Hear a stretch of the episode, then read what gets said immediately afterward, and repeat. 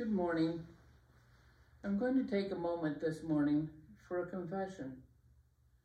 When I volunteered to give a reflection on today's readings, I had no idea that it was going to be such a struggle for me to figure out what to say. I looked at the readings for the day and thought about how I loved Psalm 23 and the reading of the Good Shepherd from the Gospel of John. And I thought to myself, this is going to be no problem. This should be an easy reflection to write. Well, I was wrong. The more that I looked at the readings, the bigger struggle it became to find the right thing to talk about. Was I going to focus on the 23rd Psalm and talk about the life of a shepherd, the relationship that they have with their sheep, and the responsibilities that they have in raising those sheep? Do I just focus on the reading from John, where Jesus proclaims he is the Good Shepherd? And I tell you, it really became a struggle to find something to say, and I was running out of time because my reflection was due on Tuesday, and I had procrastinated so long that I was now under pressure to get it done. As I write, it is now Monday morning. And no, my reflection is not done. And yes, it is still due on Tuesday. I have just taken Jolene to work, and I'm on my way home, and I'm praying, Lord, I need your help here.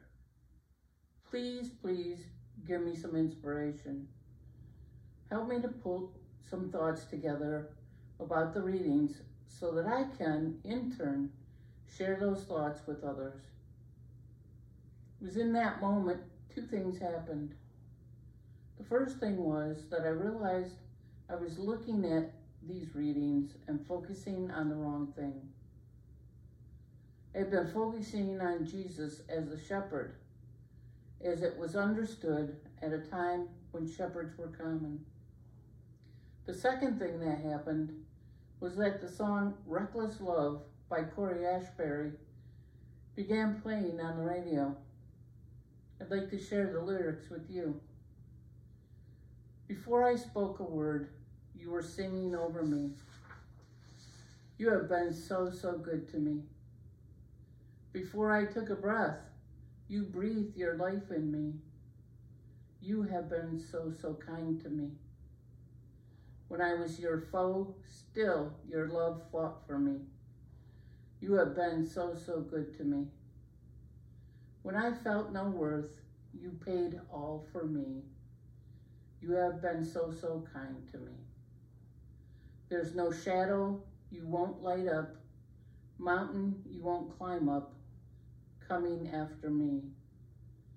There's no wall you won't kick down, lie you won't tear down, coming after me. Oh, the overwhelming, never ending, reckless love of God. Oh, it chases me down, fights till I'm found, leave the 99. I couldn't earn it, I don't deserve it, still you give yourself away. Oh, the overwhelming, never ending, reckless love of God. It was at that moment that I realized that I needed to focus on what Jesus, the Good Shepherd, means for us today, not what it meant for the people who originally told the story.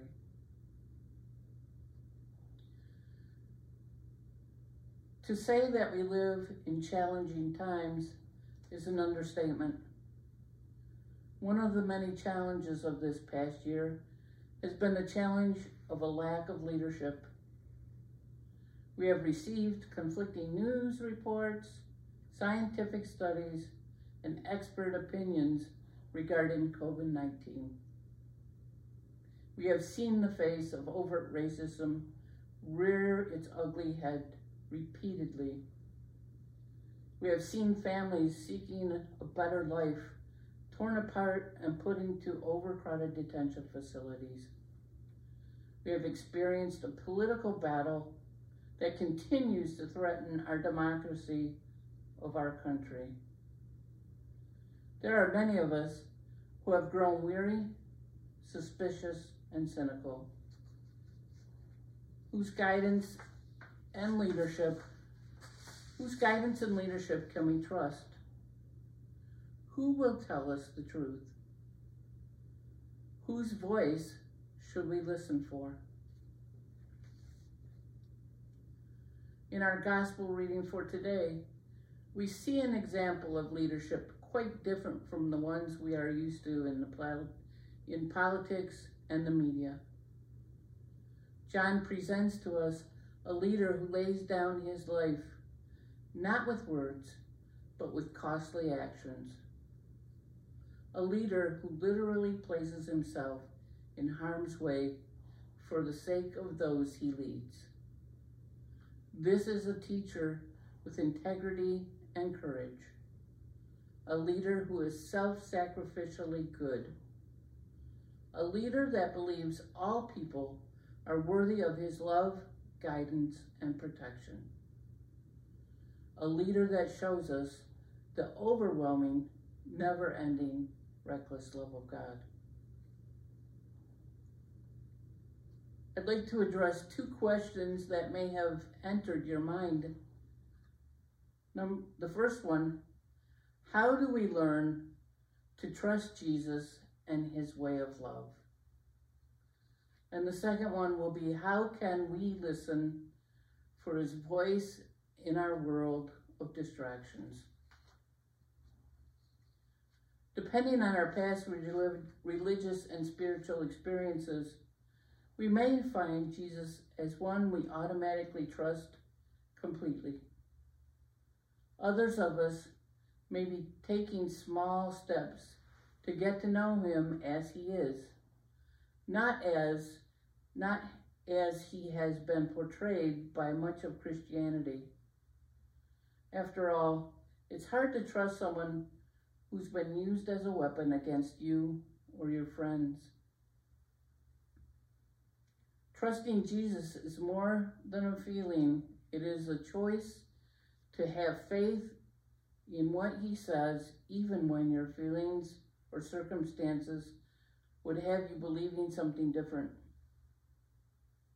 I'm not talking about following the following of Jesus without thought, but I'm talking about a deeper trust that allows you to realize that Jesus does not change. Some ways that you might learn to trust Jesus is by paying attention to whom Jesus pays attention to the poor and the marginalized. Pay attention to the love that he has and shows to these people. Find a faith community, which you have if you are watching this service, that takes Jesus' values seriously, that takes following Jesus seriously where these values are shared and lived, even as we struggle with putting them into practice. Contrary to popular opinion, the process of coming to trust Jesus takes as long as it takes. So extend yourself grace. Jesus is our companion on all parts of the journey, and he is there waiting for you when you are ready. Oh, it chases me down, fights till I'm found, leaves the 99. We live in an age of total distraction. We have cell phones, iPhones, iPads, laptops, and desktops. We use email, Twitter, Snapchat, Instagram, Facebook, and on and on and on to communicate with each other to stay informed, and maybe even to distract ourselves from our lives. For those of us who are striving to live as part of a kin- kingdom of God, this presents a challenge because listening for the voice of Jesus can be difficult in this culture. I am guessing that Jesus will not shout above the distractions in our lives, so he waits to be heard. I have three suggestions that might help you hear Jesus' voice in your life. Be intentional. Cultivate the ability focus and get quiet. What does it look like? Take some time in a quiet place. Turn off all your devices that might distract you and allow yourself to be open to the voice of Jesus. You may want to be quiet.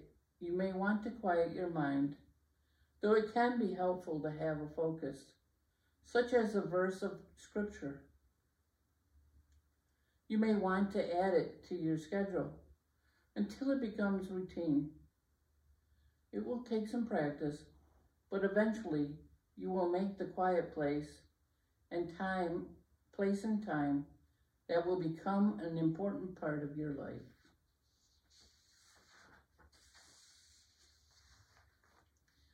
As I wrap up my reflection, I challenge you to think about these questions. How have I trusted Jesus in my life? And how did that feel? When have I heard the voice of Jesus in my life? And what is he trying to tell me? My friends, may you always take time to listen for the voice of Jesus speaking to you. May you trust where he is leading you, and may you experience the overwhelming, never-ending, reckless love of God in your life today and every day. Amen.